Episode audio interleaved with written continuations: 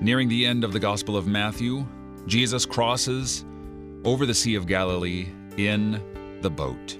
And there arose a great storm, and the boat is swamped by the waves, but he still sleeps. And the disciples come and wake him up and say, Lord, save us, we are perishing. And he says to them, Why are you afraid, O you of little faith? He rose and rebuked the winds and the sea, and it's a great calm. And the men marvel, saying, What sort of man is this, that even the winds and the sea obey him? What sort of man is it who can speak to the elements of creation as though he himself created them out of nothing? What sort of man is it that speaks to wind and to water? What sort of man is it who controls things by the voice of his mouth?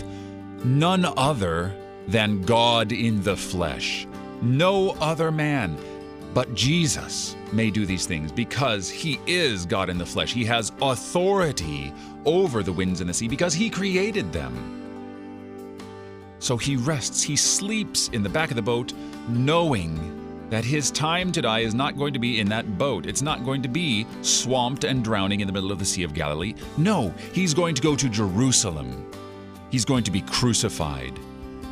He's going to die on the cross for you. He's going to redeem you from all your sins there. And so he sleeps in the boat.